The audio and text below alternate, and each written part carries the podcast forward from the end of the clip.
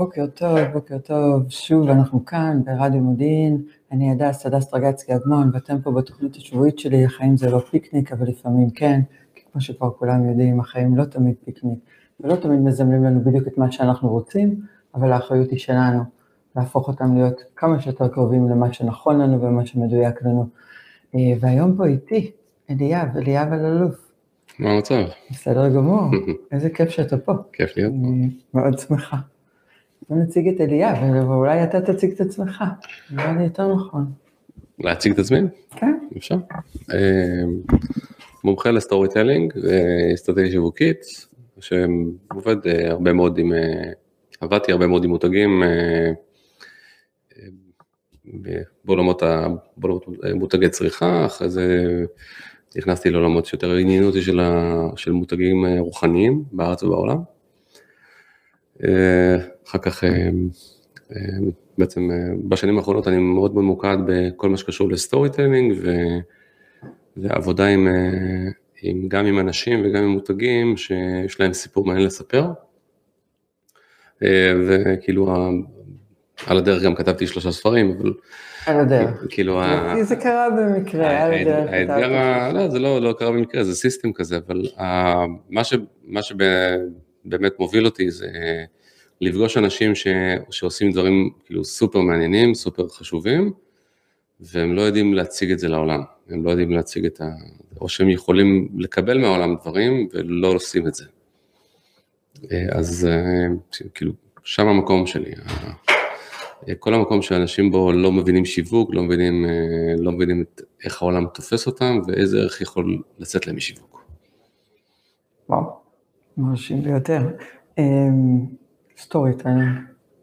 מה זה סטורי טיילינג? מה זה סטורי טיילינג? אתה יודע, אנחנו משתמשים במונח הזה, ואני לא בטוחה שכולם באמת מבינים עד הסוף את, ה, את המונח. קודם אני אגיד לך מה זה לא. storytelling, בדרך כלל רוב האנשים שפונים אליי ואומרים, אתה יכול לעשות, אתה יכול לעזור לי עם storytelling, הם בעצם רוצים שאני אעזור להם לשקר. זאת אומרת, זה בן שאומר, אוקיי, יש לי פה גוש צואה, שזה המוצר שלי, ותשכנע אנשים שזה שוקולד.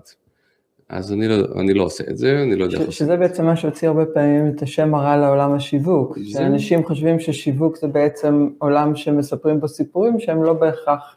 כן, קודם כל כי זה יכול לקרות, וזה קורה הרבה, אפשר, אפשר לשקר, אפשר לעשות מניפולציות, אבל לא חייבים, זאת אומרת, כאילו, את רואה שהם אנשים שמצליחים בגדול, לא משקרים, כן, והם לא בהכרח אומרים את כל האמת, אבל הם לא משקרים לך. אנשים שמשקרים לך, לא, לא, הם מתחלפים. כאילו, כל הנוכלים שאת רואה... אפשר, אפשר רק לזמן קצר לשקר. בדיוק. וכאילו, אז העניין הוא, כאילו, אבל יש שאלה יותר עמוקה. זאת אומרת, אם אתה בא אליי שאני אעזור לך, למה שתרצה אתה לשקר?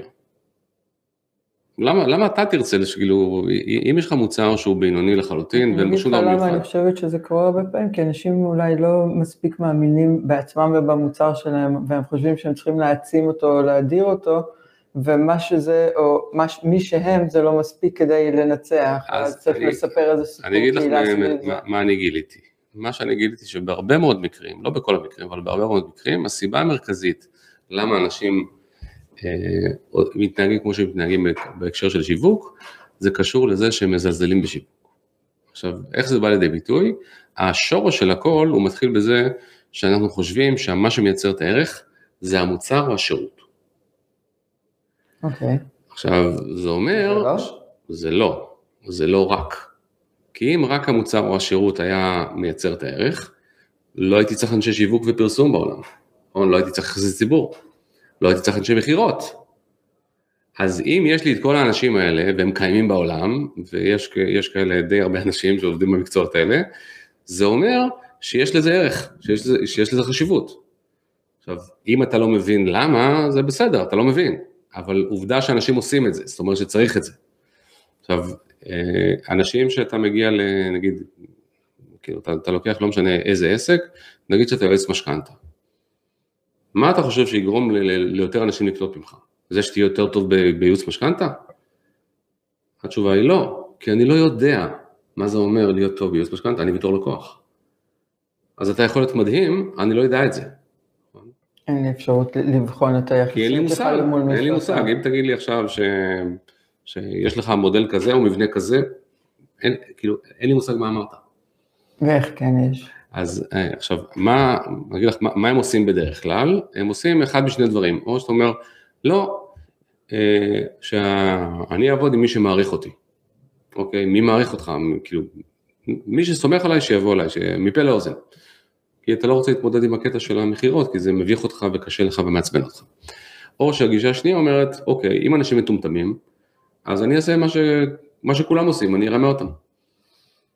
שתי האפשרויות האלה הן לא טובות, ושתיהן נובעות מאותו דבר, מזה שאתה לא מבין שבשיווק יש ערך, ששיווק זה דבר שהוא חשוב.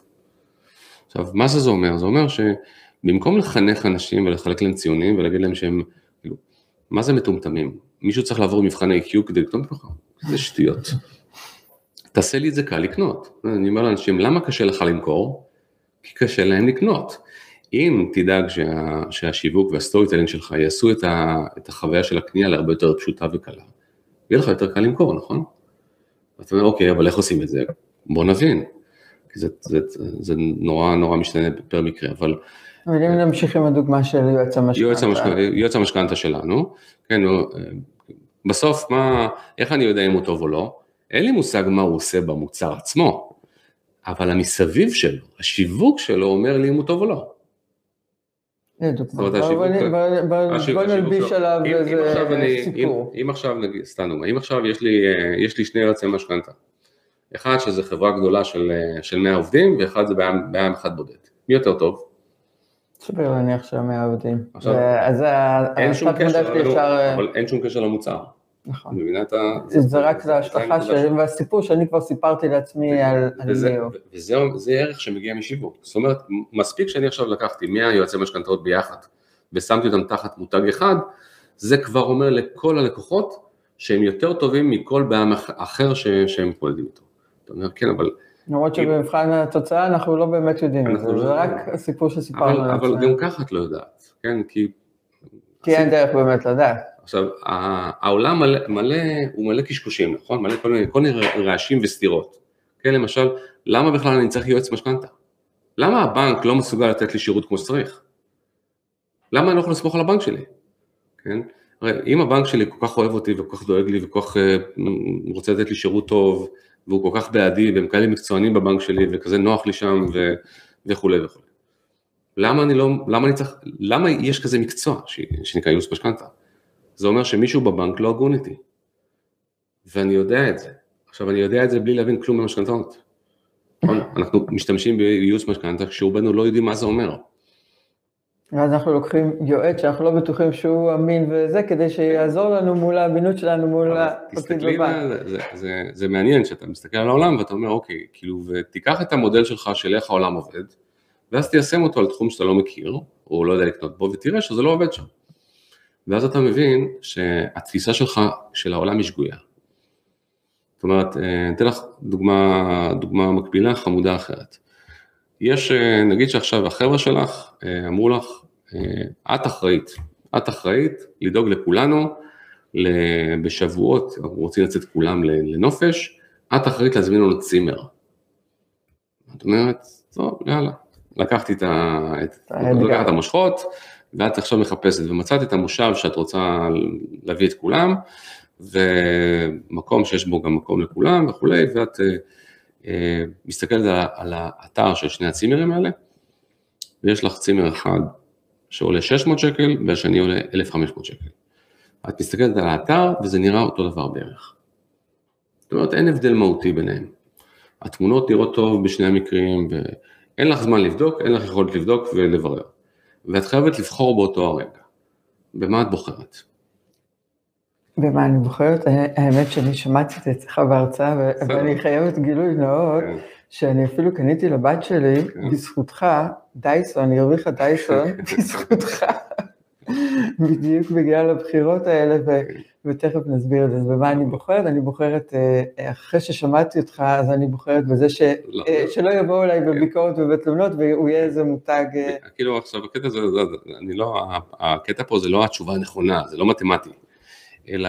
מה יעשה לי שקט, ומה יוריד ממני את האחריות. כן, הנטייה שלנו בזמן אמת היא לבחור במשהו של, ש, שלא יעורר ביקורת.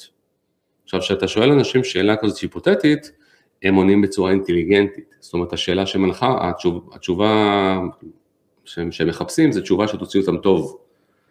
אז הם יגידו 600 שקל. אבל בפועל, אה, רוב האנשים ייקחו את 1,500 שקל.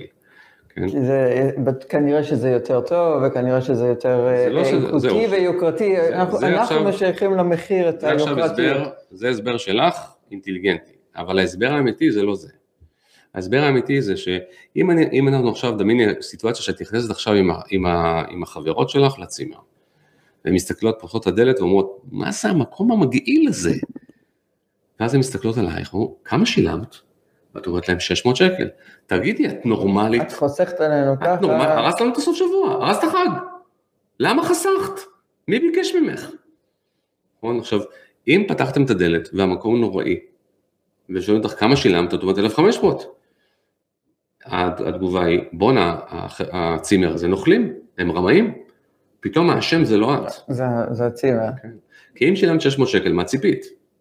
עכשיו תחשבי עוד פעם, נחזור לעולם של היגיון, אם עכשיו את מתקשרת לרואה חשבון שלך ואת אומרת לו, תשמע, יש לי, אה, יש לי בעיות עם הצימר, אני לא מצליח למכור. אז הוא יגיד לך 600 שקל זה כנראה יקר לאנשים, תורידי מחיר, זה היצע וביקוש. זאת אומרת, בעולם של, של רואה חשבון אין ערך לשיווק. ואז יגיד לך, תורידי מחיר, כשהפתרון הנכון הוא להעלות להעלות את מחיר. המחיר, כי אנשים זאת אומרת- בעצם רוצים לייצר לעצמם שקט. אה, כאילו, אם צימר רוצה להקפיץ את עצמו משמעותית במקרה הזה, הוא צריך, לעלות לפחות לאלף שקל. צימר באלף שקל זה גם לא נורא יקר, וגם זה מספיק טוב. כי אני לא מצפה לבית החלומות, אבל יהיה לי שם, אני, אני, אני מצפה לת- לתנאי כן. סף, אה, וגם אתה יכול להרוויח. עכשיו, כשאתה יכול להרוויח, אתה גם יכול להשקיע יותר ב- באביזרים, בשיווק, אז זהו, גם לשים כסף יותר בבנק, זה בסדר גם. וכאילו, אז הנקודה שלנו של, של, עכשיו שאלת מה זה storytelling, אז storytelling קודם כל מתחיל בזה שאני מבין, יש לי הבנה של מי הלקוח ומה, ומה חשוב לו. כי בסוף הס- ה story, ה story שלי, הסיפור שאני מספר, הוא עוסק בקהל ולא בי. וזה משהו שנורא מעצבן אנשים. כאילו, מה, זאת אומרת, אבל זה סיפור עליי. כן, הסיפור מסופר באמצעותך, אבל הוא עוסק במה שחשוב לקהל. לא, לא, לא הבנתי, לא הבנתי. נגיד שאתה יוצא לדוג, מה אתה אוהב לאכול? עוגת גבינה. מצוין. אתה שם על החכה עוגת גבינה, או שאתה שם תולעת? תולעת, למה? כי זה מה שהדג יאהב. מצוין. כשאתה מספר סיפור, מה אתה רוצה לשים בקצה שלו? מה שחשוב לך, מה שחשוב לקהל שלך. לקהל, ולכן הסיפור לא עוסק בך, הוא עוסק בקהל. והעבודה שלנו, זה, זה דבר ראשון, זאת אומרת, הסיפור עוסק בקהל. עכשיו, המטרה של הסיפור היא לייצר חיבור רגשי עם הקהל, על מנת לשנות התנהגות או תפיסה. זאת אומרת, אם אני עכשיו מסתכל על משהו ואומר, לא, הוא יקר, ואחרי הסיפור אני אגיד, וואו, הוא דווקא לא יקר, הוא דווקא משתלם. זה, זה, זה למשל יהיה סיפור אז. אז אם נחזור עכשיו רגע לצימר ב- באלף שקל, כן. שהעלינו מ-600 לאלף, כן. מה נספר? אז עכשיו- כאילו, עכשיו, את מבינה שכאילו, זה לא רק מה לספר, וזה זה הבעיה השנייה של storytelling. שאנשים חושבים שאתה רק צריך להגיד דברים. שאני רק צריך לעשות, להוציא מילים מהפה או לכתוב מילים על דף, וזהו. העניין הוא לא המילים על הדף, אלא איזה סיפור, הסיפור קורה בראש של הלקוח, לא במילים שלך. סיפור זה איך הלקוח מרגיש ומה הוא חושב כשהוא שומע, כי הסיפור עוסק בלקוח. המטרה שלנו בסיפור זה לשנות תפיסה או התנהגות אצל הלקוח. עכשיו, אם אתה סתם תגיד לי מילים, כן, מה זה כישוף? לא, זה לא יעבוד. יש. שם מהות אז מאחורי... השינוי מ-600 ל-1000 זה שינוי אמיתי, זה פעולה. אבל הפעולה הזאת יש לה משמעות, היא, היא, היא, היא מעבירה מסר. עכשיו סיפור, אה, לדעת, יש, יש הרבה מאוד דרכים להגדיר סיפור, יש הרבה מאוד תפיסות עולם, ב, ב, אבל בואי נחלק את זה, יש, יש סיפורים שאני יכול להעביר אותם אה, בתמונה, יש סיפור, כן, אם, אם, אה, כאילו, יש לך תמונה, לפעמים אתה יכול, אתה יכול להעביר סיפור בלי מילים, כי אתה לא מדבר כשמצפים לך לדבר, יש מקרים שאתה מספר סיפור למשקיעים, שזה נקרא סיפור חזון, יש סיפור שאתה מספר למטרות בידור, שזה מה שעושים בהוליווד, כן?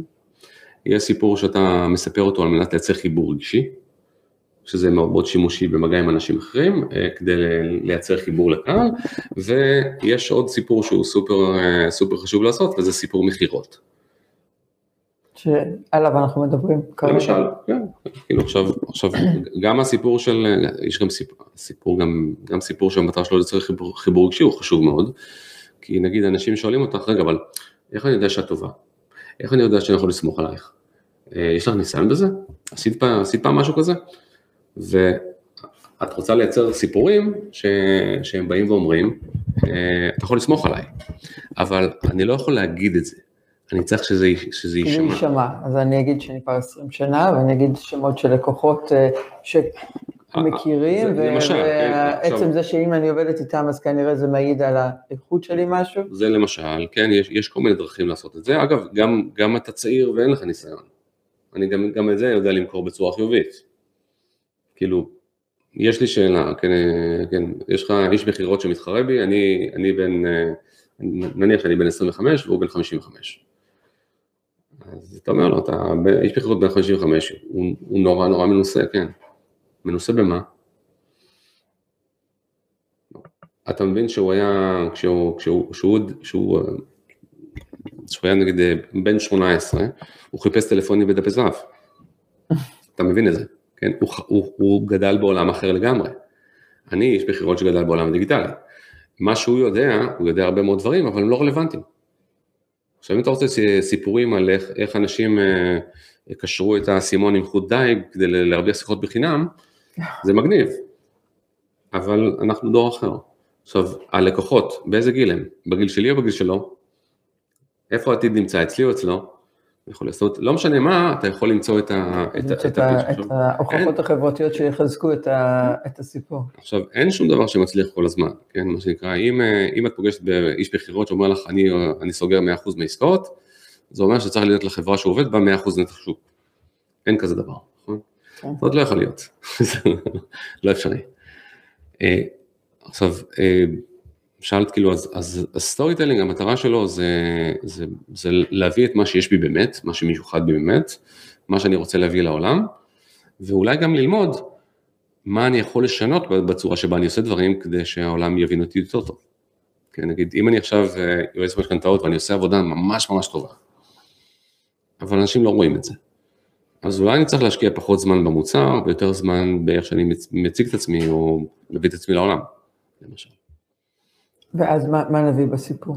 עכשיו, כאילו, העניין של סיפור, אז למשל, בואי תספרי לי סיפור על, אה, אה, אני אתן לך דוגמה של סוכן ביטוח, בסדר? אוקיי. כאילו, את מכירה מישהו שאוהב לתבוע ביטוח? לא. לא. כאילו, סוכן ביטוח, פגישה עם סוכן ביטוח. זה עוד יותר מעצבן, כן. וזה קרה לי השבוע, זה שאומרים לי שמה ששילמתי עד השנה, והביטוח הזה כבר פסה, כן. אז בגלל שהמחזורים של העסק השתנו לטובה, אז עכשיו את צריכה לשלם יותר גם בדיעבד. זה יותר מעצבן. כן, אז זה כאילו, כל פעם שאת מדברת עם חברת ביטוח או סוכן ביטוח, אתה אומר, למה אני צריך את זה? זה כמו לבקר, זה, זה, זה כמו לבקר אצל רופא שיניים, זה, זה אותו תענוג, נכון? ממש. ואז אתה אומר כאילו, וואו, איזה, איזה מקצוע נוראי, זה סבל נוראי. עכשיו, הם, הם יודעים שאתה לא מבין מה אתה קונה, לך אין מושג, ואז אומרים, טוב, אני רוצה להסביר לך. שתבין מה אתה קונה. עכשיו, שאלה, מי רוצה להבין? האם אני באמת רוצה להבין מה אני קונה? התשובה היא לא. עכשיו, אבל אין אופציה אחרת, אתה חייב, אתה חייב להבין. עכשיו, ואני אומר, יש אופציה אחרת. כי רוב המוצרים שאני קונה בחיים שלי, אני לא מבין מהם כלום, נכון? ואני לא צריך להבין מהם כלום. אתה אומר, כן, אבל זה חשוב. יופי שזה חשוב, אבל עדיין, ואני חושבת שהם יותר מדברים לא על מה אני קונה, אלא על השקט שיהיה לי בזכות זה שאני אקנה את זה, או מה יקרה לי במידה ו... זה גם כן, אם את, כאילו, אם את מאמינה לזה, יש לי דירה נפלאה למכור לך באוקראינה. כן, אה, הרי אנחנו יודעים שזה לא, לא יהיה שקט ולא יהיה זה. זאת אומרת, אם אני עכשיו שואל בן אדם שיצא מסוכן ביטוח, והוא סגר איתו עכשיו עסקה. אתה אומר לו, רגע, אה, יש לי עסקה יותר טובה. הוא לא יודע אם זה נכון או לא. אין לו מושג אם העסקה שהוא קיבל טובה או לא. אה, אגב, הביטוח שקנית, אתה יודע שכשיהיה מקרה ביטוח הם לא ישלמו לך. הם יגידו לך, אה, לא אמרת לנו, יש החרגה. עכשיו, מאיפה הוא יודע שזה נכון או לא נכון? הוא לא יודע. כי הוא לא מבין מה הוא קנה. עכשיו, אתה אומר, בעם קיבל עכשיו הסבר 45 דקות, ואין לו מושג מה הוא שמע. כי אי אפשר להבין. זה מסובך עכשיו מדי. אני אשאל אותך מהצד השני, בתור קונה של ביטוח. זה לא מצד שני, זה הצד, זה הצד. זה הצד. יש פה, אתה יודע, יש פה את הפן העסקי של סוכן הביטוח. שאיך הוא משווק את זה ללקוח, ואיך. איך אני כקונה יכולה, מה שאני אומר שזה אותו צד.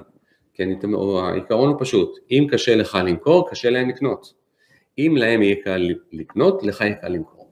ואז השאלה שאתה צריך לשאול את עצמך בתור בעל העסק, בתור נותן השירות, זה איך אני יכול לעשות את זה קל לבן אדם שמולי, להבין שההחלטה לקנות ממני היא החלטה נכונה. זה המשימה שלך, לא לעבוד עליהם, לא ללחוץ עליהם, לא לרמות אותם, לא לשקר להם. זה מה שאתה צריך לעשות, להקל עליהם, לקב- להבין שהם... עכשיו, תש- מה, מה יכול להקל עליי? כל מיני דברים יכולים להקל עליי. למשל, אם אני עכשיו, אה, אה, במקום נגיד למכור לך את ה... אגיד לך, זה הפוליסה שמתאימה לך, אני אגיד לך, תראי, יש כל מיני פוליסות ש- שאפשר לקחת, אבל מה, יש לי, יש לי טריק בשבילך. אני, יש לי גישה לחברות הביטוח, ואני רואה מה, עובדי, מה העובדים של החברות קונים לעצמם. עכשיו, אם נגיד הייתי מגלה לך שנגיד אה, בחברת מגדל, עובדי חברת מגדל לא קונים פוליסות של מגדל. זה היה מעניין אותך? בטח. מה הם כן קונים? הם קונים אה, הפניקס. אתה אומר, וואו. אז אם הם קונים הפניקס, כנראה שהפניקס זה, זה, זה החברה ש... עכשיו, איזה פוליסות הם קונים שם? תראה לי את מה הם קונים, מה הכי פופולרי, ואת זה אני אקנה.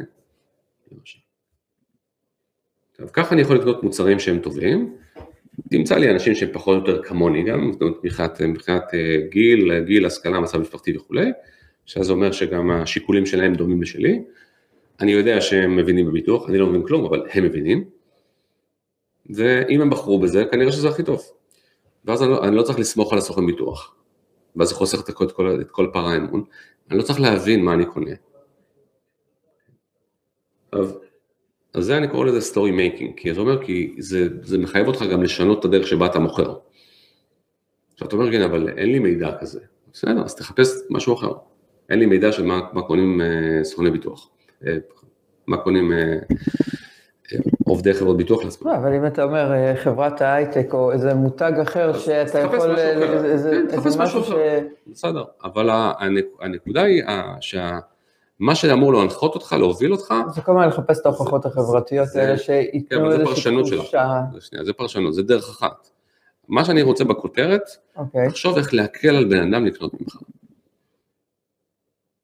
הוכחה חברתית זה דרך אחת, יש עוד דרכים, יש עוד הרבה דרכים, אבל מה שאתה רוצה זה להקל, להקל לאנשים לה, לה, להרגיש שהם קיבלו את ההחלטה הנכונה.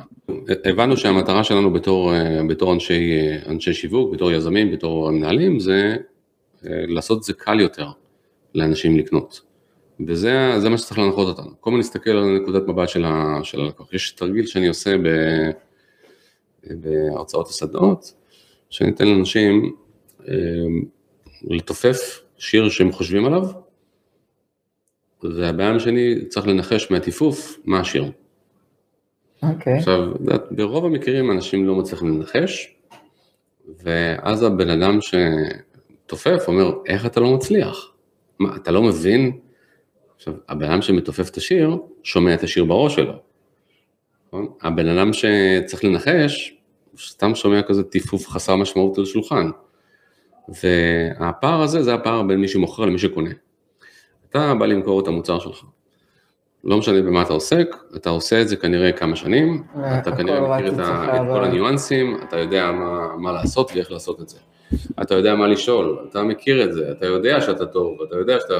אבל הבעיה שבא לקנות בך, אין לו מושג מי אתה. אין לו מושג אם זה נכון, אין לו מושג אם זה מתאים לו. אם הוא יצטרך עכשיו להסביר למישהו אחר למה הוא בחר אותך, הוא לא יודע. ועכשיו, רוב האנשים... דוגמה מאוד יפה, היא- מאוד ממחישה את העניין הזה כן, של... עכשיו, זה, זה, יש, יש, פער, יש פער ידע. עכשיו, במקום לכעוס על אנשים שהם לא יודעים את מה שאתה יודע, את הידע שצברת בעשר עשר שנים או יותר, זה, זה לא צריך לכעוס, פשוט צריך להבין ולעבוד בהתאם. אה, אני תמיד אומר לאנשים, אל ת... כאילו, עסקי החינוך הם קשים מאוד, תישארו בעסקי השיווק. והעבודה שלנו זה לעשות זה קל ללקוח לקנות. קל זה אומר להבין אותו.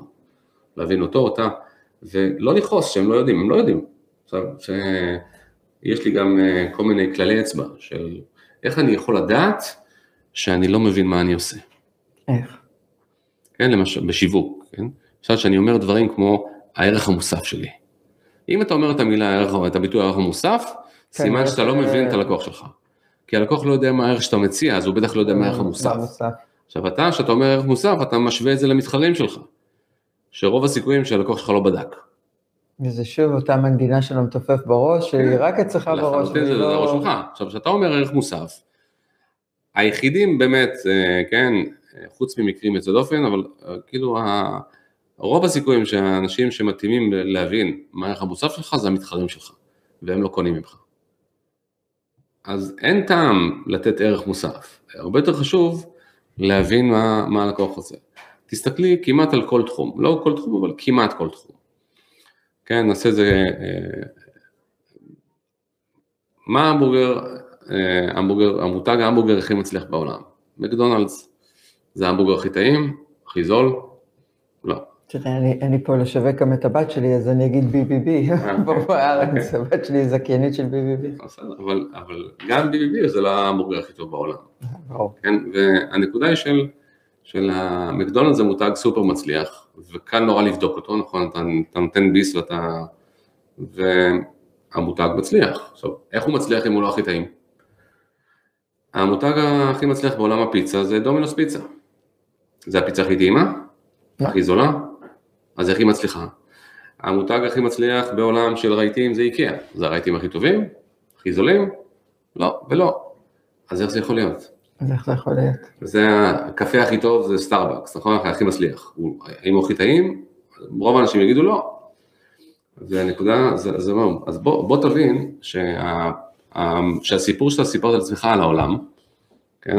של איך העולם עובד, שהערך נמצא במוצר, והמוצר הכי טוב מנצח, הוא סיפור לא נכון.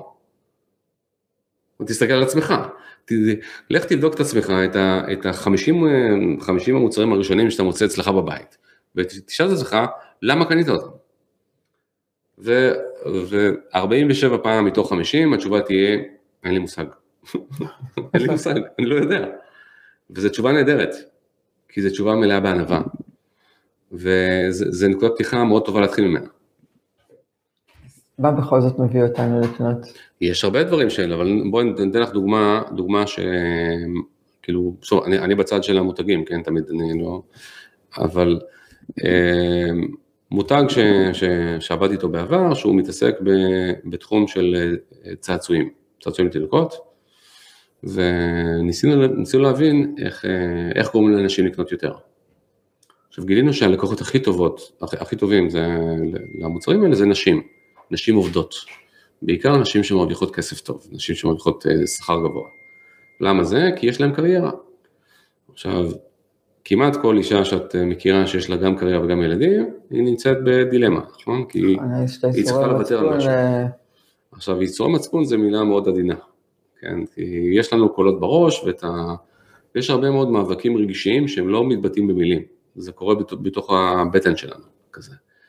וכאילו, כשאת נמצאת בעבודה עכשיו, ופתאום את מקבלת הודעה מהגננת, שהתינוק שלך עמד פעם ראשונה. ואת אומרת לעצמך, איך איזה אימא פספסתי את זה?" מגעילה אני, במקום להיות עם הילד שלי, תראו אני נמצאת.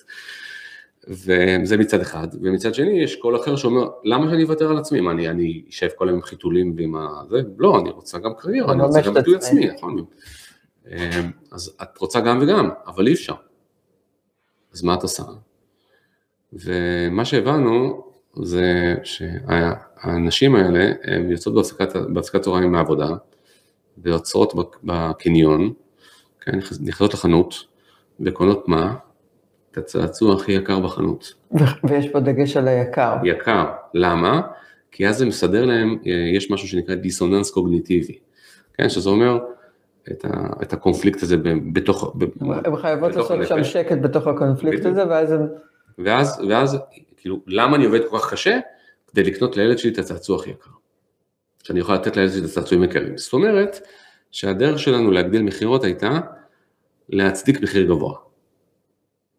להעלות מחירים ולהצדיק זאת אומרת. אם נחזור ל- לצימר רגע של ה-600 שקל, אנשים באופן כללי, כדי לעשות את השקט הזה, הם צריכים שהמחיר יהיה גבוה, הם. זקוקים למחיר. הגבוה. עכשיו, אם תדברי שהצעצוע איתם על יעלה זה, יקר, שהבגד יעלה יקר, כי. אחרת זה לא עושה את השקט הזה. אם תדברי איתם על זה, הם יגידו לך, מה פתאום, אני רוצה שזה יהיה זול. כן? ופה יש את העניין של להבין איך אנשים מתנהגים כשהם קונים, או כשהם לא קונים. במצב חברתי אנחנו נורא נורא אינטליגנטים, נכון? אנחנו נגיד את הדבר הנכון, בדיוק. אנחנו... ואני עושה לאנשים, אה, תבדקו את עצמכם, כמה אנשים פה יצאו מה, מהשירותים בחודש האחרון בלי לשטוף ידיים. כמה גם- יהיה להם אומץ להגיד את זה, לא- אין להם. אומץ להגיד, אבל הם צוחקים. הם צוחקים כי הם יודעים שהם עשו את זה. אה, כמה אנשים פה אה, שלחו או קיבלו אס.אם.אס תוך כדי נהיגה בחודש האחרון, והם צוחקים, כי הם עשו את זה. אה, כמה אנשים פה אכלו יותר ממה שהם צריכים, ואז החדר ממש נקרע מצחוק. כן? כי הם יודעים שעושים את זה. עכשיו, אם תשאל אנשים, רגע, אתה יודע שזה לא טוב? כן, אני יודע. אז למה אתה עושה את זה? הוא לא יודע למה הוא עושה את זה. פשוט קורה לו. אז, כי יש הבדל בין איך אני מתנהג בפועל למה אני, למה אני מציג לעולם. עכשיו במקרה של הנקודה של האימהות, יש להם, יש להם שם צורך להצדיק את זה שהן עובדות, ואז הם גם יקנו חיתולים יותר יקרים. הם יקנו אוכל לתינוקות יותר יקר. הכל יהיה יותר יקר, כי זה מצדיק להם את, ה, את הסיבה שהן עובדות. זה למה אני עובדת. אני עובדת כדי שיהיה לי מספיק כסף כדי לקנות לילד שלי את הכי טוב. יקר עכשיו, שיש. עכשיו המחיר הגבוה הוא לא, צריך, הוא לא יכול להיות תלוש, הוא צריך לבוא עם הצדקה. הצדקה היא אה, כל מיני דברים, אה, טכנולוגיות חדשות שיש במוצר, או פיצ'רים חדשים, או... זה, זה התירוצים שאני מספר, אבל זה לא הסיבה למה אני קונה. ובכל דבר שאני עושה יש שתי סיבות, יש סיבה שנשמע טוב וסיבה אמיתית, והסיבה האמיתית לא נשמע טוב. לרוב. זאת אומרת, שם לא יהיה נשמע משהו ש... היא לא נשמעת טוב, היא בדרך כלל אפילו מביכה ומטומטמת. ו- שאנשים אפילו בפני עצמם לא מסוגלים להודות בה הרבה ו- פעמים. ואז שגם מדברים על זה, אנשים אומרים, כן, אני לא כזה, אני לא כזה. זה לא המקרה שלי אני. שונה. ועכשיו, אם אתה במצב חברתי, אז זה בסדר, שיגידו מה שהם רוצים. אבל אם זה משבש לך את הדרך שבה אתה מפעיל את העסק שלך, אז אתה טועה. כי אתה לא מבין את הלקוח. עכשיו, זה מקרה ספציפי, כן? יש כל מיני, וזה העניין שאמרתי לך, שסיפור צריך להתחיל מתובנת לקוח. אני צריך להבין מי הקהל שלי ומה חשוב לו. עכשיו, ברוב המקרים הקהל שלי בעצמו לא יודע. איזה שאלות אני אשאל כדי לנסות להבין איך הקהל שלי חושב, מה זה- חשוב יש- לו? יש- יש- תן לי איזה שתיים, שלוש יש- דוגמאות. לא, יש, יש הרבה מאוד דברים שצריך להבין, אבל נגיד, אה, כן, יש שאלה למשל, אה, איזה דבר הלקוח הזה, אה, אה, כאילו, נגיד, מי הלקוח הזה היה רוצה להיות? דוגמה. כן, זה נקרא, זה, זה שייך לקונספט שנקרא aspirational identity. וזה אומר שרוב האנשים שאת פוגשת בעולם לא מרוצים ממי שהם. עכשיו, הם לא יגידו את זה, הם פשוט יעמידו פנים שהם יותר צעירים, יותר יפים, יותר רזים, יותר חכמים, יותר זה, יותר זה, יותר כזה. כן, הם, הם, הם, הם יצרו תדמית מסוימת. והתדמית הזאת, הם, הם גם יהיו מוכנים לשלם הרבה מאוד כסף כדי להמשיך לתחזק אותה, כי מבחינתם זה המציאות. מבחינתם הם לא משקרים. זאת אומרת שנגיד יכול להיות אה, בן אדם שהוא אה, אה, בן 22 והוא עובד בשירות לקוחות באיזה חברת כבלים והוא מרוויח 6,000 שקל בחודש או משהו כזה. אבל הוא יקנה אייפון, אייפון 14 פרו מקס ב-6,000 שקל, שזה כמו המשכורת שלו. כדי להיות... למה?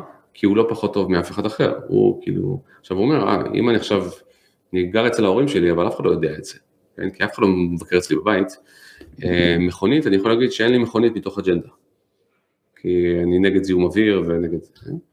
ו- אבל אייפון זה משהו שתמיד ילך אבל אייפון כולם רואים. את האייפון שלי כולם רואים. עכשיו, שוב, זה, צריך להיזהר פה גם לא להיכנס למקום שאתה לועג להם.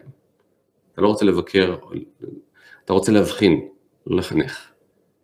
המטרה בלהבחין זה להבין מה הבעיה הזה רוצה להיות. עכשיו, אם הוא רוצה להיות משהו, נגיד, תסתכלי על אינסטגרם של בן אדם, ואת רואה מי הוא רוצה להיות.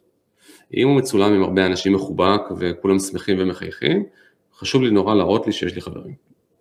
חברותי והוא... אה, אם נורא, אם אני מעלה כל הזמן כאילו מות- מותגי יוקרה, זה סימן שאני נורא נורא רוצה שיהיה לי מותגי יוקרה. אני רוצה לה... עכשיו, בפועל, זאת אומרת, אני נגיד, אה, אם אני אראה עכשיו אה, חבר עם פרארי, אז, אז אני אבקש ממנו להצטלם באוטו, ואני אעמיד פנים של האוטו שלי.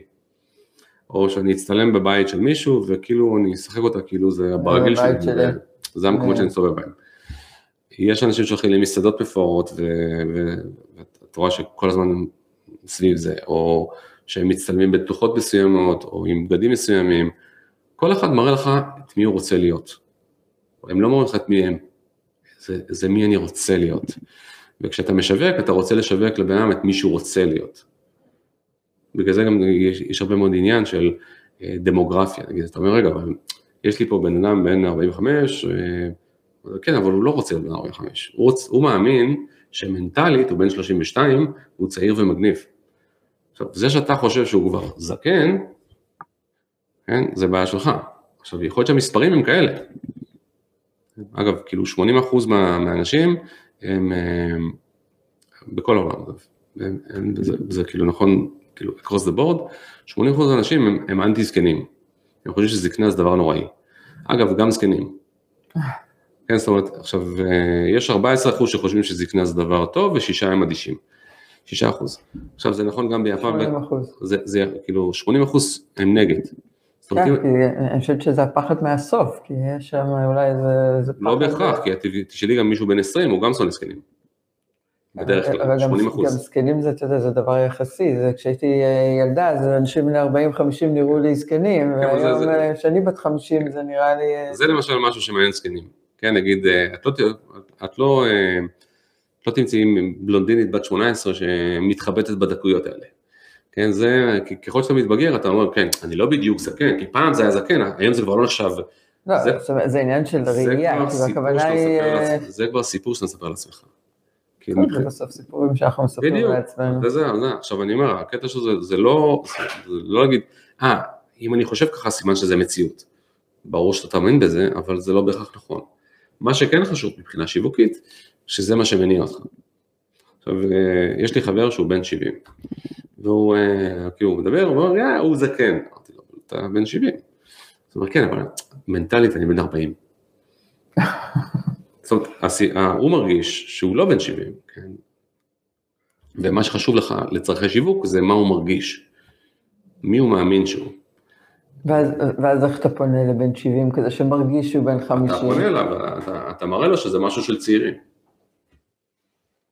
שזה עדיין, ואז- ואז- שהוא ואז- יכול להיות שייך עדיין לעולם הצעירים. עכשיו, אני, זה, המילה שהוא יכול להיות עדיין, וזה, זה כי הוא אומר שהוא לא. אני, חס וחלילה, אני אומר לו, הנה זה, זה מוצר של צעירים, וזהו, אני לא צריך לעשות שום דבר יותר. בשנייה שהבנתי שזה מה שחשוב לו, אז זהו, זה עבד. הוא, הוא ייקח את זה, כי, כי זה. כי זה מתחזק את מישהו, מבחינתו. מבחינתו זה, זה, זה לא שאלה בכלל שאם אם הוא יקנה או לא, ברור שהוא יקנה את המוצר של הצעירים. כי זה מי שאני. וזה כוח עצום. יש דברים ש, שזה מי שאת, נגיד, אם יש לך סופר שאת נורא אוהבת. עכשיו, לא משנה מה יכתוב, איזה ספר הוא יוציא, את תקני את הספר. גם הספר האחרון שלו היה פחות טוב, ואת מרגישה שהוא ממחזר את הרעיונות, את אומרת, כן, אבל זה חלק ממי שאני, אני קורא את הספרים שלו. ואת תעשי את זה עוד פעם ועוד פעם ועוד פעם עד שהוא ממש ממש יזייף. אה, ואז תשני זהות. והעניין שלנו זה להבין מי הלקוח שלי רוצה להיות. הלקוח שלי רוצה להיות אימא טובה, הוא חשוב לו נורא להיות אבא מעורב, אה, חשוב לו להיות מישהו ליברלי, חשוב לו להיות זה שמחליט, חשוב לו להיות חכם. מה חשוב לו? כאילו, זה, כל אחד עם ה... חשוב לי לא לטעות, וזה נכון, זה B2B, B2C, זה לא משנה. כאילו, בכל עולם יש לך את, ה, את השיקולים הרגשיים. ובעולמות של B2B אגב, זה הרבה יותר חמור.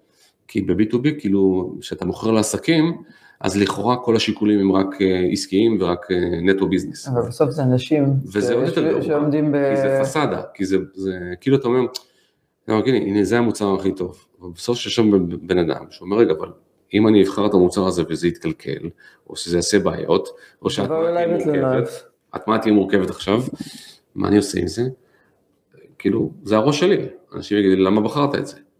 כן, יש מישהי שמתעסקת בגיוס כוח אדם, והיא עבדה עם אה, מנהל, מנהל מאוד קשה, והוא רצה לגייס אה, שהוא מנהל פיתוח אה, לתפקיד.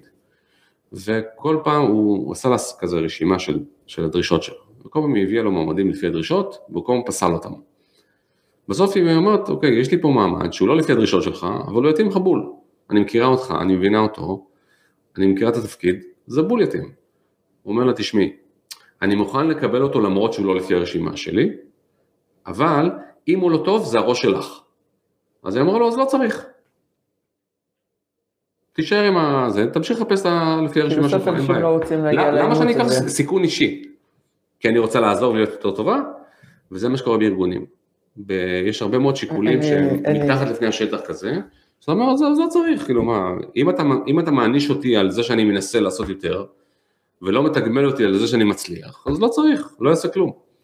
לצערנו זה קורה המון בחברות גדולות במיוחד, הראש... לא, רק, רק לא לצערנו, זה פשוט קורה. אני לא כועס. אה, אני חושבת שכן, כי אנחנו מפסידים הרבה מאוד דברים טובים, אה, נכון. אני יכולה להגיד לך שאצלי בארגון לפחות, כן. אני מאוד משתדלת לא לעשות את זה, אני כן משתדלת אה, לתת לעובדים שלי להביא את, ה, את היוזמות שלהם ואת המקום שלהם, בלי לתת להם... בסוף הסיבה שזה קורה, יש לזה סיבות טובות, כן? והסיבות הכי טובות זה שתמיד כאילו מישהו נשמע ממש חכם וממש מקצועי כשהוא עושה את ההתנהגות, כשהוא מתנהג בצורה, בצורה שלצערך. ו... ו... כי, כי מה, ש... מה שחשוב לבעלי עסקים קודם כל זה ודאות. ואז מה שנגרר מזה, זה אומר שמי ש... אם אתה לוקח סיכון אישי, אז זה הראש שלך. ואם לא, אז אל תיקח סיכון. אם אתה לא אה, אה, מגבה את העובדים שלך ונותן להם גם לטעות ומבין שטעות של עובד היא חלק מההצלחה העסקית שלך, אז אז אני, אני יכול להגיד לך משהו אחר, במנה, כאילו, מנהלים מגיעים לתפקיד, יש להם בין שנתיים לארבע שנים בתפקיד. אין להם זמן. הם צריכים שבמשמרת שלהם הכל יהיה by the book. עכשיו, זה לא סתם אנשים מתנהגים כמו שמתנהגים. כן, זה, עכשיו מה, עכשיו הוא יהיה נחמד וזה, והוא יבנה תשתית נהדרת לעתיד, והמנהל שיחליף אותו יקבל, יכתוב את כל הפירות, נכון? עכשיו, כשאנשים מתנהגים בצורה שהיא קצרת טווח וגסת רוח ותועלתנית ולא רגישה, יש לזה סיבה. והסיבה היא שמישהו שמנהל אותם מתנהג אליהם בצורה שהיא לא רגישה.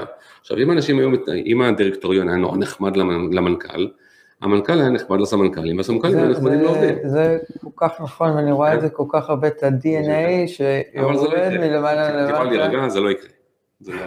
זה לא יקרה, ולכן, כאילו, המטרה של, אני אומר תמיד, העבודה שלנו זה לא לחנך, ולא לחלק ציונים, אלא להבחין. וכשאני מבחין, אני מבין מה הבן אדם הזה צריך, מה הוא רוצה להשיג, ואני יכול לראות אם אני יכול לתת לו את זה או לא. שזה אני חושבת החלק הכי קשה, לדעת אה, לוותר על, ה, על הביקורתיות והשיפוטיות, ובאמת, כמו שאתה אומר, רק לשים מצלמה ולאבחן. ו... לך, הפרס הגדול זה לא הביזנס, הפרס הגדול זה המקום האישי שלך. כי, מה זה אומר? כי, כי כש, כשאתה, כשאתה מפסיק לחלק ציונים לאחרים, אתה גם לא מחלק ציונים לעצמך. עכשיו תחשבי, כאילו, אה, בעם קם, בעם טיפוסי, קם בבוקר, הולך לישון, ולפני השינה הוא מצחצח שיניים, נכון? הוא מסתכל על עצמו במראה, ואז יכולים להיות כאילו אחד משני דברים. או שהוא מסתכל על עצמו ומתחיל לעשות כזה, מה זה, איכס, איזה מגעיל אתה, איזה אפס אתה, איזה דיוט, איזה זקן נהיית, יחסה, וכולי וכולי, יכול להיות שיח כזה, או יכול להיות שיח של וואו, איזה מהמם אתה. עכשיו, מה יותר סביר שיקרה לבעיה שכל היום מבקר אחרים? שהוא יבקר גם את עצמו. ברגע שאתה משחרר את הביקורתיות הזו, מה קורה לך? אתה גם נחמד לעצמך. אז זה, זה בעיניי הבונוס העיקרי שאתה מקבל. זה לא קשור לביזנס, זה קשור לאיכות חיים שלך עם עצמך. ואנחנו מדברים על עצמנו בצורה שאף אחד אחר לא יכול לדבר עלינו. זה, זה מדהים. נכון, הקטע הזה של מטומטמת, מה את עושה? עכשיו, מי העמיז להגיד לך כזה דבר? מטומטמת, מה את עושה? אבל לעצמנו זה בקלות, לצפות עצמנו, נכון. לבקר ולהקטין. כן. ידעתי שזה תמיד קורה לך. אתה אומר, זה לא נכון, זה לא תמיד קורה לי. אבל זה קרה הפעם, הכל בסדר. אתה חושב שאפשר פעם, יש משהו לעשות כדי לא. לשנות את השיח הזה שלנו עם עצמנו? אה, כן, אם אתה מפסיק לחלק ציונים לאחרים, תפסיק לעשות את זה. אתה אומר, כאילו, תתחילו במקום חיצוני וזה... תתחיל במקום קל, אני מאוד אוהב את הקטע של, אה, אם אתה רוצה לעשות שינוי בזירה אחת, תתחיל אותו בזירה אחרת. ותאר לעצמך שאתה יכול, או תתחיל בקטן, כן, נגיד, אה, אם אתה רוצה לחסוך כסף, אז תתחיל ב-50 שקל בחודש. עכשיו זה שום דבר, זה, אתה לא יכול להגיד שאתה יכול לחסוך 50 שקל. ואז אתה שם 50 שקל ואתה אומר כאילו מה המטרה, מה הפואנטה, מה הפואנטה, אל תדאג. ואחרי כמה חודשים אתה רואה שחסכת, ארבעה חודשים עברו וחסכת 200 שקלים. כלום כסף, אה? אבל אתה אומר, בסדר, עכשיו אני אתחיל לחסוך 100 שקלים בחודש. ואחרי זה אתה אומר, אני אחסוך 500 שקלים בחודש. או...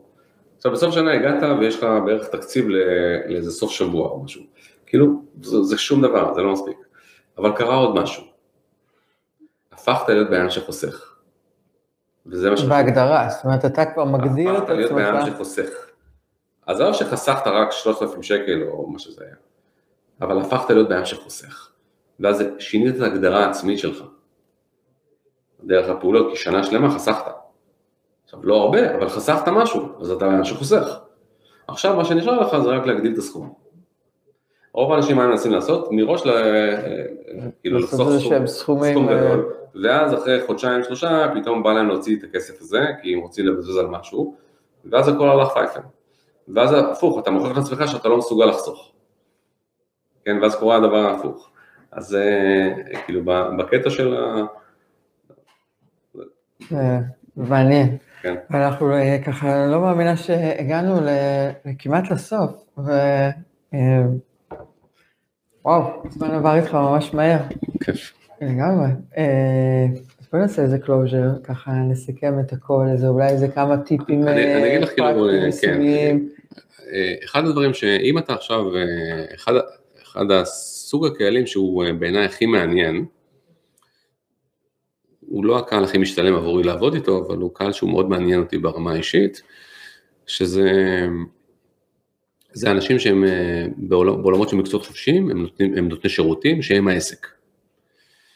והאנשים האלה בעיניי, הנקודה הכי מעניינת איתם זה להגיע למצב של למצוא את סיפור התיקון שלהם. כי רוב האנשים שעושים את מה שאת עושה למשל, זה אנשים ש... שיש בהם תשוקה בוערת לעשות איזה שינוי ולבטא את עצמם ולמצוא משמעות בחיים. אומרת, הם לא רוצים רק פרנסה. כי מי שרוצה רק פרנסה, אז הולך לעבוד באיזה שכיר במשהו, ואומר, תודה רבה, ו... אבל מי שבנה עסק משלו, ובמיוחד שאתה נותן את השירות, זה מאוד מאוד אישי. כן, אנשים שנותנים ייעוץ, אה, ייעוץ לסוגיו, זה מאוד, יש שם מידה גבוהה של אינטימיות ואכפתיות וחיבור, ואתה מייצר חברים תוך כדי עבודה, זה לא סתם עבודה מכנית. זאת אומרת, יש שם הרבה מאוד רגש. והבחירה שלנו, בדברים מסוימים, ולא באחרים, היא משקפת גם איזה משהו שהוא, שהוא טבוע בנו. ואתן לך דוגמה של, של מקרה של אה, יועץ עסקי שעבדתי איתו, והוא איש משכמו ומעלה, איש מקצוען ש, שעבד עם, אה, עם קרוב ל-100 חברות במשך אה, 20 שנה. והוא יושב אצלי ואומר, אני רוצה למצוא דרך לבדל שיווקית יותר טוב את עצמי וכולי, ומה עושים. אז אמרתי, תראה, אתה כל הזמן מדבר איתי בצורה של, בצורה נורא שכלתנית, ומדבר איתי על יתרונות, ו... עכשיו ברור שאתה חכם וברור שאתה מנוסה, כאילו, אבל גם המתחרים שלך אותו דבר. כן, כאילו, אתה יכול להגיד שאתה קצת יותר, או, אבל זה לא באמת אומר משהו, כאילו, כי כל, כל, כל המתחרים שלו הם גם, הם, כאילו, האנשים שמתעסקים בייעוץ עסקי הם חכמים, נקודה, כן, אה, כן, אז אולי, אז אולי עשרה אחוז שלא, אבל רוב האנשים שמתעסקים בעולם הזה, שנמשכים לעולם הזה, הם אנשים מאוד אינטליגנטים. זה לא מספיק, זה תנאי סף. ואז אמרתי בוא, בוא, בוא נעזוב רגע את הביזנס, בוא, בוא נשאל אותה, כאילו, תספר לעצמך בתור ילד, איזה ילד היית? אז הוא אומר לי הייתי ילד מלא שמחת חיים, לו עצור עצור עצור, אתה שמן? אומר לי כן, אתה מאוד שמן, כן. היית ילד שמן? כן. מה זה אומר שהיית, אני פשוט עושה איזה זריז כזה, אז שלא יישמע שאני לא רגיש. אה, כן, אנחנו ממש בדקות האחרונות. היית ילד שמן, אז כן, היית, כאילו, איך הרגשת? הוא אומר הייתי דחוי. למה? כי הוא היה שמן, וילדים צוחקים על, מאוד מאוד שמן. ואז אמרתי לו, אז איך קיבלת אהבה? ילדים צריכים אהבה, איך קיבלת את האהבה שלך? אז הוא אומר לי, עזרתי לילדים עם שיעור הבית. אז אמרתי לו, כבר, כבר בתור ילד בן 10, 11, 12, היית... הוא זיהה את ה... היית יועץ. את הערך המוסף הזה כן, של... היית יועץ. הוא אומר לי, כן, ככה, ככה לא צחקו עליי, כי אם עזרתי לך עם שיעורים, אתה לא צחק עליי, כאילו. ומצוין, וכמה שנים אחרי זה מה קרה? תמיד יש טראומה בגיל ההתבגרות, אה, לא תמיד, אבל הרבה פעמים. והוא אומר לי, אבא שלי פשט רגל. כן, עכשיו זה קורה, ו... אבל השאלה היא איך אתה תופס את עצמך בסיטואציה. והוא תפס את עצמו בתור מישהו שמייעץ ועוזר לאנשים, והוא פתאום רואה את אבא שהוא הכי אוהב, לא יכול לעזור לו. הזאת, הוא לא יכול לעזור לו. זה, זה טראומה, הוא, הוא ספציפית קיבל את זה בצורה נורא נורא טראומטית, לא כי לא היה כסף, אלא כי הוא לא יכל לעזור. ועוברים שנים, הוא אה, מקים חברות ייעוץ וכולי, ואני אומר לו, בוא, בוא נסתכל על רשימת לקוחות שלך. ואני רואה, ואני אומר לו, אין, אין לך אף מותג שאני מכיר פה. אם אני אתן לך רשימת מותגים שאני עבדתי איתם, את אומרת, אוקיי, אני קונה מכולם, כאילו כזה. ואני הסתכלתי, אני ראיתי כן. אלה, קוקה קולה, כן. סטיבצקי. את קונה מכולם, כן, נוטרילון של טבע, כן, כאילו זה מוצרים שכולנו קונים, כן, אולי לא את ספציפית, אבל... ואצלו אין אף אחד כזה. ואמרתי לו, איך זה יכול להיות? אז הוא אומר לי, לא יצא, אמרתי לו, 20 שנה לא יצא, זה לא, זה לא חודש עבדת, כן? אז הוא אומר לי, מה ההסבר שלך? ואמרתי לו, תשמע, מה שנראה לי, מה שנראה לי זה שכל כל יום אתה קם בבוקר והולך להציל את אבא. אתה כל בוקר הולך להציל את אבא שלך. וכל פעם אתה מחפש עסקים משפחתיים בכוונה, כי אתה רוצה להציל את האבא כדי שהילד לא יסבול. שאף ילד לא יחווה את מה שאתה חווית. הוא אומר לי, תעצור, תעצור, תעצור, ככה עם הידיים, ושם את הידיים והתחיל לבכות. ואת גבר, גבר, גבר לבכות וזה, זה קשה. והוא בוכה, ועכשיו יש לי דמעות בעיניים. והוא אה, כאילו, כאילו מוציא את הכל החוצה ואומר לי, תשמע, טלטלת אותי נורא, אבל אמרתי לו, שמע, זה הנשק הסודי שלך. כי אתה יכול לספר לי עד מחר שאתה חכם ואתה יודע בתוצאות וזה, ואתה תשפר לי. זה מה שבאמת מניע אותך. אבל אני יודע אחד, שאם אם אני, אם אני בתור לקוח יודע שזה מה שמניע אותך, אז אני יכול לסמוך עליך הרבה יותר בקלות. נכון. כי אני יודע שאכפת לך, אתה לא תיתן לאבא אתה ליפול. הופך להיות שחקן נשמה ולא עוד שחקן סתם על המגרש. זה, זה כאילו הנקודה של, של, זה הופך להיות הנקודת בחירה שלך. ואז אני מסתכל עליך ואני אומר, וואו, אם הבן אדם הזה מטפל בי, אז כאילו זה כמו מישהו שמטפל באבא שלו, כשאת דואגת ל, ל, כאילו להורה, את לא עושה חשבון של, רגע, הבטחתי לו 16 שעות השבוע, אני לא, לא יכולה יותר. לא, אין, את השיקול הזה בכלל, אני עושה מה שצריך. לך בצהריים שהוא יגיע להצלחה. עכשיו, כשאני מדבר על storytelling, על זה אני מדבר. שכאילו, אל תביא, אל, אל כאילו, תבוא, תבוא תגיד לי, אה, זה, זה לא, זה לא צואה, זה שוקולד. לא, זה, זה, אלא מה הסיפור האמיתי. שמניע את ה... אני רוצה קודם. כל שתבין אותך, אחרי זה תבין את הלקוח שלך. נכון? אני רוצה שתבין אותך, תבין את הלקוח שלך, אני רוצה ש, שאנשים שהם יקנו, הם יתחברו אליך. זה המשמעות של חיבור רגשי. עכשיו, storytelling, זה מתחיל בתור מניפולציה, מתחיל בתור בוא, בוא נעבוד עליהם ונגרום להם לקנות יותר, ופתאום אתה מבין של, רגע, אני לא באמת רוצה לעבוד על אנשים, אני יודע שאם אני אעשה את העבודה הכי טובה שלי מול האנשים שחשובים לי, כן, אני גם, אני גם ארוויח טוב, אני גם אתפרנס טוב, ו, וגם, וכאילו, גם יהיה לי כיף, כאילו, ואני יכול גם וגם. מקסים, גם. ממש. אה, אליאב, הגענו לקו הסיום, אה, לא. לצערי. אה, נגיד שלום. אה, אז כן, אז נגיד שלום. אה, אז אה, קודם כל המון המון תודה, היה לי. מרתק. אז נעים מאוד, אני הייתי הדס, הדס דרגצקי אגמון, יועצת עסקית כבר אה, הרבה שנים, אני 20 שנה בעולם העסקים, וגם אני, אפרופו הסיפור שלך, אה, מה שמניע אותי להיות יועצת עסקית זה הדרך הקשה שאני עברתי, והגעתי להישגים, להישגים שהגעתי, ואני רוצה לחסוך מכמה שיותר אנשים את הטעויות שעשיתי, ועשיתי הרבה בדרך, אז לפחות שאותם הם לא יעשו, ולתת להם אה, אה, דרך חדשה ונכונה יותר, לחסוך להם את כל מיני אה, מהמורות בדרך שחבל שהם יעשו אותם. אה, אז שיהיה לכולם שבת שלום, נתראה פה ביום חמישי הבא. ביי, תודה רבה.